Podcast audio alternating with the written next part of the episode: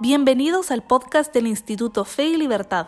En este espacio conversamos con expertos y analizamos posturas sobre economía, religión, libertad y más. Bienvenidos a un nuevo episodio del podcast Fe y Libertad. Hoy conversaremos con Yehiel Shilevsky, coordinador educativo para los países de habla hispana y portugués de Yad Vashem, la Escuela Internacional de los Estudios del Holocausto. Bienvenido, qué gusto tenerlo en Guatemala y también en el Instituto Fe y Libertad para hablar de Yom HaShoah. Bueno, muchísimas gracias eh, por la invitación y un gusto estar aquí con ustedes. No, gracias a usted. Pues antes de adentrarnos en el tema, quisiera que nos explique un poquito sobre Yad Vashem. ¿Cuál es la historia de esta institución? Eh, ¿Cuál era su objetivo cuando se fundó y, qué hacen ahora? Bien. Eh, bueno, Yad Vashem es la autoridad nacional para la conmemoración del holocausto, de la Shoah. Em, que surge eh, por rigor de ley en el año 1953, ley de la Knesset, del Parlamento israelí. En realidad, eh, Mordechai Shenhavi, que fue uno de los eh, visionarios digamos, de esta institución, ya en el año 42 declaró que tiene que haber una institución nacional en la tierra de Israel, que en ese momento era la Palestina bajo el mandato británico. Eh, para conmemorar lo que sucedió eh, en el Holocausto, cuando ya comenzaron a llegar las eh, primeras noticias sobre asesinatos masivos de las comunidades judías en Europa. y esto se fija luego por, ley, ya una vez que existe el Estado de Israel, como dijimos en el año 53, se comienzan a establecer los,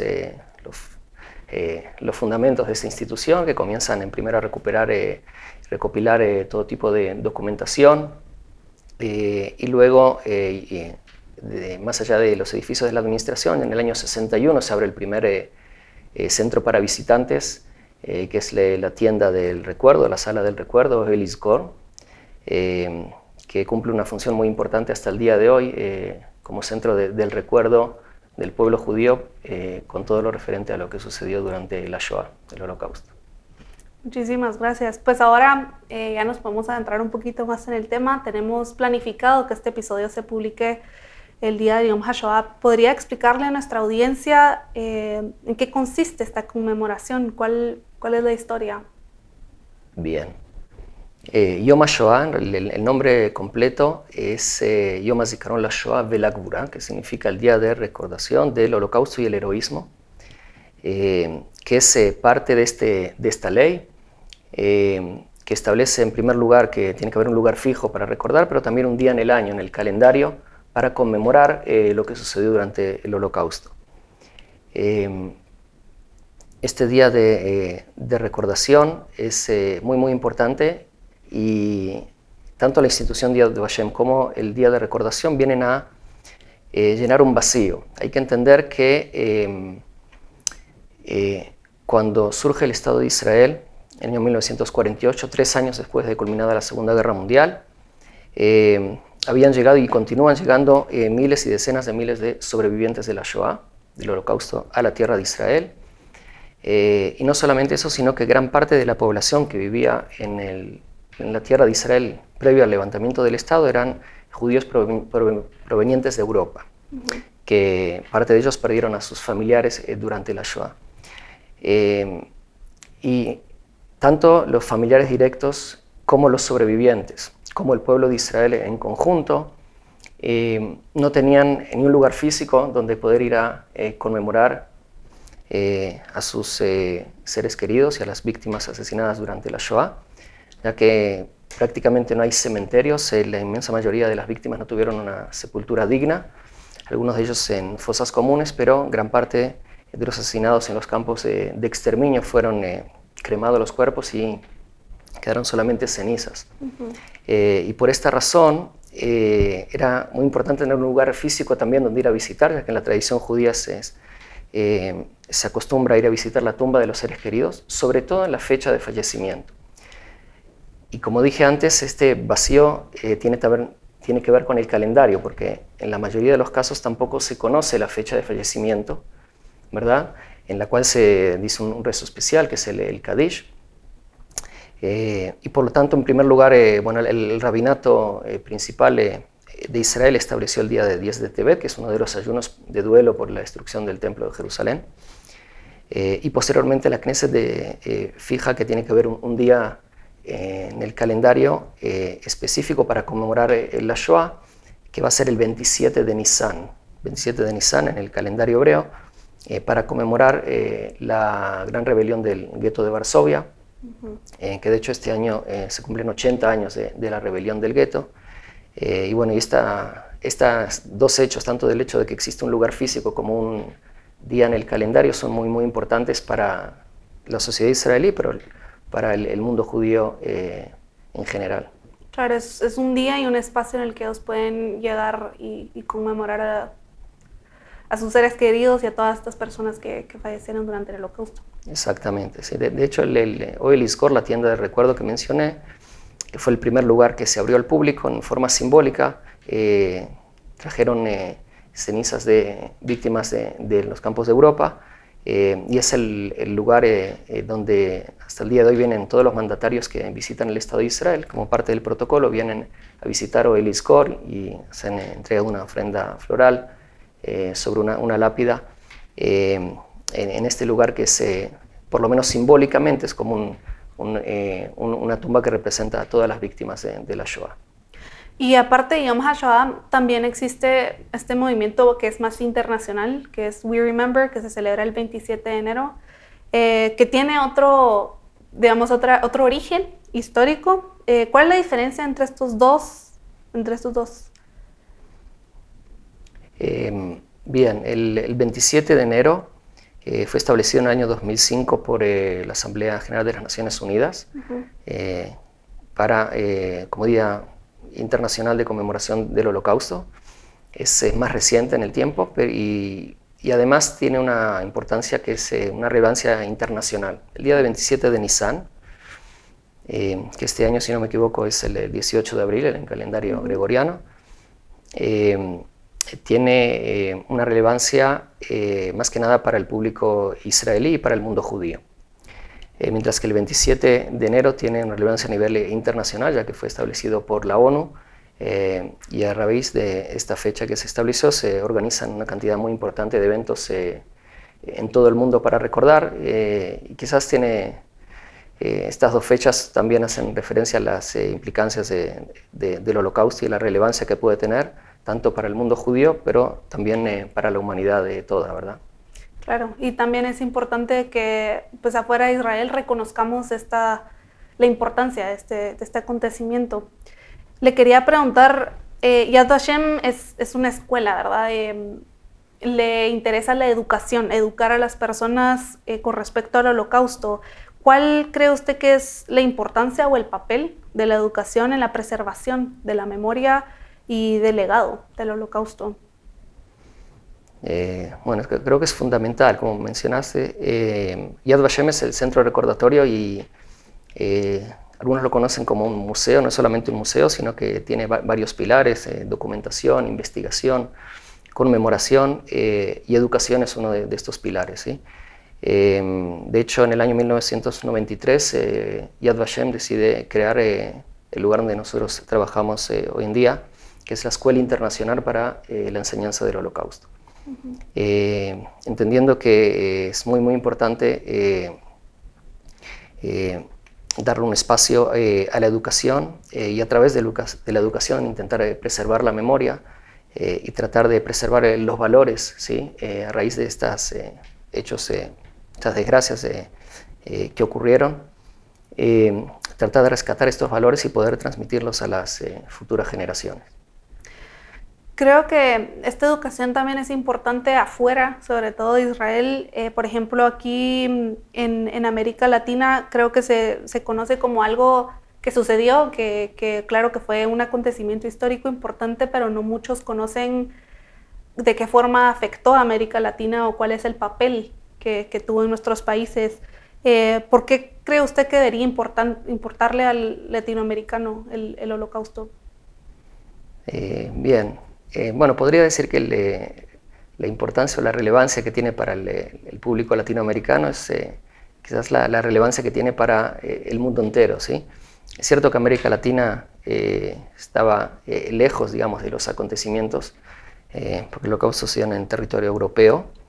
hay alguna, algún tipo de relación por, por ejemplo, con respecto a las políticas migratorias y algunos países que permitieron o no permitieron la, la, entrada de refugiados judíos durante los años 30 y los siguientes. y también, una vez culminada la Shoah,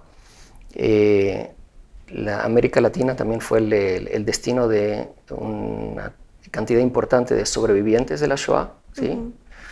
en toda América Latina, eh, pero también de jerarcas nazis, ¿verdad? Eh, que huían, digamos, eh, y encontraron refugio en América Latina. Por eso creo que también hay una, relación directa, pero más allá de estos hechos históricos, creo que es importante porque como dijimos, la relevancia es a nivel universal y consideramos que en la Shoah hay un antes y un después. Es, un,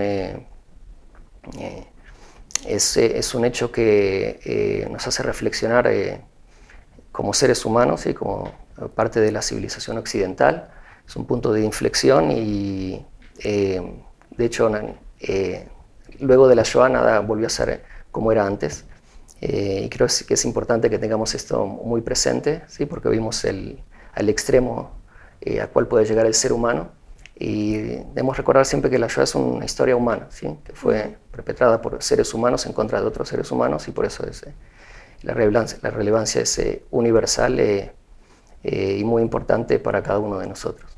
Claro, eso que usted menciona es, es, la historia de, de, la humanidad, ¿verdad? Fueron humanos contra humanos y creo que eso es algo que a veces se pierde de vista cuando uno piensa en, en esta cifra, ¿verdad? 6 millones, que sirve para entender la magnitud de, del acontecimiento, pero que a veces eh, puede, puede crear que las personas olviden que todas estas eran personas que tenían un nombre, una familia, una vida, sueños y aspiraciones. Eh, ¿Cómo trabaja el eh, Yad Vashem para recuperar todas estas historias? bien, bueno, como bien dices, sí, realmente es una de las funciones de, Yad Vashem es intentar rehumanizar a, a, las víctimas, no recordarlas solamente como un número, sino de, devolverles eh, su dignidad humana después de este proceso de deshumanización que llevaron a cabo los nazis. Eh, y eh, hacemos nosotros mucho hincapié en, la educación, en concentrarnos en, historias personales y a través de estas historias personales, familiares, comunitarias, conocer un poco más el, contexto general, pero no hablar solamente de, números, sino entender que estamos hablando de seres humanos. Uno de los eh, sobrevivientes eh, del campo de Bergen-Belsen, él eh, solía decir que no, debemos hablar de que 6 millones de seres humanos fueron asesinados, sino que ocurrieron 6 millones de asesinatos y en cada ocasión un judío fue asesinado. O sea, tratar de rescatar la individualidad, no recordar los números en forma abstracta, que además esa dimensión no, la podemos ni siquiera eh, captar eh, ni comprender, eh, sino que entender que cada uno es un ser humano, cada ser humano es un, universo, ¿sí? como dice el, Talmud, y por lo tanto sí centrarnos en eso. Y una de las primeras o más importantes labores que, que lleva a cabo Yad Vashem desde sus inicios, de los años 50 hasta el día de hoy, es eh, recuperar los nombres de cada una de las víctimas eh, a través de hojas de, testimonio y, otros, eh, y otras fuentes de información. y hasta el día de hoy se han logrado recuperar los nombres de 4.800.000 víctimas, que es un gran logro. Y por otro lado, sabemos que estamos lejos de, de recuperar la totalidad de los nombres, pero sí siempre recordar que estamos hablando de, eh, de seres humanos eh, y cada uno con su individualidad.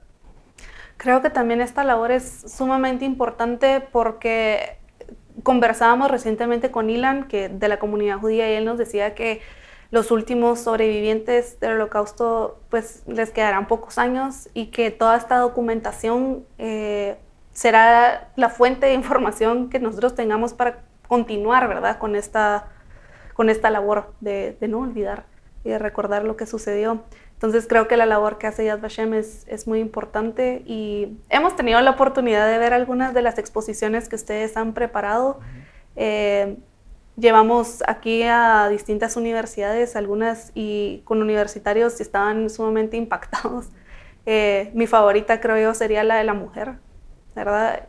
Que me parece sorprendente cómo en medio de, ese sufrimiento ellas seguían aferrándose, ¿verdad? A su identidad femenina. Eh, y, creo que también hacen una gran labor en, recuperar todas esas historias humanas y en ayudarnos a conectar con, con, todas estas experiencias. Entonces, invito a todos a que ingresen a la página de Yad Vashem también para, para conocer todos los recursos que ustedes ofrecen al público. Eh, pero continuando con la conversación, eh, ¿qué lecciones cree usted que se pueden extraer del recuerdo del holocausto? Eh, ¿Cómo se aplican a la actualidad? Bueno, las lecciones son variadas, ¿verdad? Pero mm, creo que hay cuestiones universales que, debemos rescatar, que son muy relevantes al día de hoy siempre. Quizás pasando por valores democráticos, ¿verdad? Cómo podemos proteger a, a, la democracia, debemos recordar que la libertad, por ejemplo, es un valor que no debemos eh, dar como, como, una, como si fuese una garantía que, que, tenemos, sino que debemos eh, eh, tratar de preservar este valor. Y cualquier acto de injusticia también debemos estar atentos y también alzar la voz e intentar luchar en contra de todos estos actos de, de, injusticia, de discriminación, discursos de odio, cosas que lamentablemente no, no han desaparecido, sino quizás lo contrario en algunos algunas zonas incluso están eh, en aumento. Entonces, eh, creo que es muy importante recordar, pero eh, no con la mirada al pasado, sino con la mirada al, futuro, teniendo muy presente lo que sucedió y estando alertas, en verdad, y intentar combatirlo. Y bueno, como mencionamos antes, quizás una de las mejores formas de combatir es, es invertir en educación. Claro. Y esto que decía usted, recordar con, miras hacia el futuro, me lleva a la siguiente pregunta. ¿Cuál es la importancia o el poder del recuerdo? ¿Por qué debe existir un, día de conmemoración? Eh, ¿Es simplemente recordar por recordar? Eh, bien, eh, creo que es muy, muy importante. Este día de alguna forma nos obliga de alguna forma a sintonizar, ¿verdad? Y hacer un alto en nuestra rutina acelerada muchas veces para reflexionar lo que es muy importante. En la sociedad israelí creo que se vive con mucha intensidad, eh, tanto los actos de Yom HaShoah, todo el, el, ambiente que se vive en ese día, se cierran los lugares de recreación, toda la información en transmisión, en, en radio, en, canales de televisión, etcétera, está sintonizada con este día. En, la mañana hay una sirena que paraliza al país por completo y de hecho la gente eh, se pone de pie para reflexionar. Eh, dos minutos de, silencio, la gente parquea el, carro a un costado y se, se, baja y se pone de pie, todo el país se paraliza. Em, y además de, los actos centrales que existen en, en todo el país, y esto eh, nos obliga a hacer un alto y a reflexionar. ¿sí? Si no existiera un día de, especial en el año, quizás eh, lo tendríamos en algún lugar eh, eh, remoto, así en, el recuerdo, pero de una forma muy, vaga y, este día nos obliga también a hacer una preparación. En los centros educativos, esto conlleva todo un proceso previo, ¿verdad? de preparación a los actos y el día mismo también yo creo que es fundamental para que tengamos un, espacio donde estamos sintonizados todos y podamos recordar y reflexionar sobre lo que sucedió y con la mira hacia adelante, como dijimos. Claro. Y por último, bueno, en el Instituto Fe y Libertad eh, nos interesa pues hablar sobre la libertad, sobre eh, cómo podemos defenderla, protegerla y creo que el holocausto pues es un gran ejemplo de, que debemos, ¿verdad? Siempre estar eh, alertas a, a, estas amenazas que en este caso comenzaron de una forma, ¿verdad? No fue directamente con las cámaras de gas, sino poco a poco, ¿verdad? Eh, empezaron con la deshumanización, eh, quitando derechos y luego se normalizó de cierta forma este, este maltrato. Entonces tenemos que estar muy atentos a, cómo protegemos la libertad y también nos interesa la parte de la fe. Y justamente le quería preguntar cómo se refleja la fe en los testimonios eh, y artefactos también que presentan en el museo de, de Yad Vashem. bien, bueno, el, tema de la fe es un tema muy amplio, es, es, muy personal también, ¿verdad? Y bueno, hablamos de la fe, cada uno lo interpreta de otra forma, hay quienes tienen fe en, Dios, hay quienes hablan de la fe en en, el ser humano. Eh, y bueno, de alguna forma ambas eh, eh, han sufrido a raíz del holocausto. Em, como bien mencionaste, en, Yad Vashem, bueno, uno de los grandes recursos es el testimonio. En la, medida de lo posible intentamos escuchar de primera fuente un, sobreviviente que pueda relatar su historia.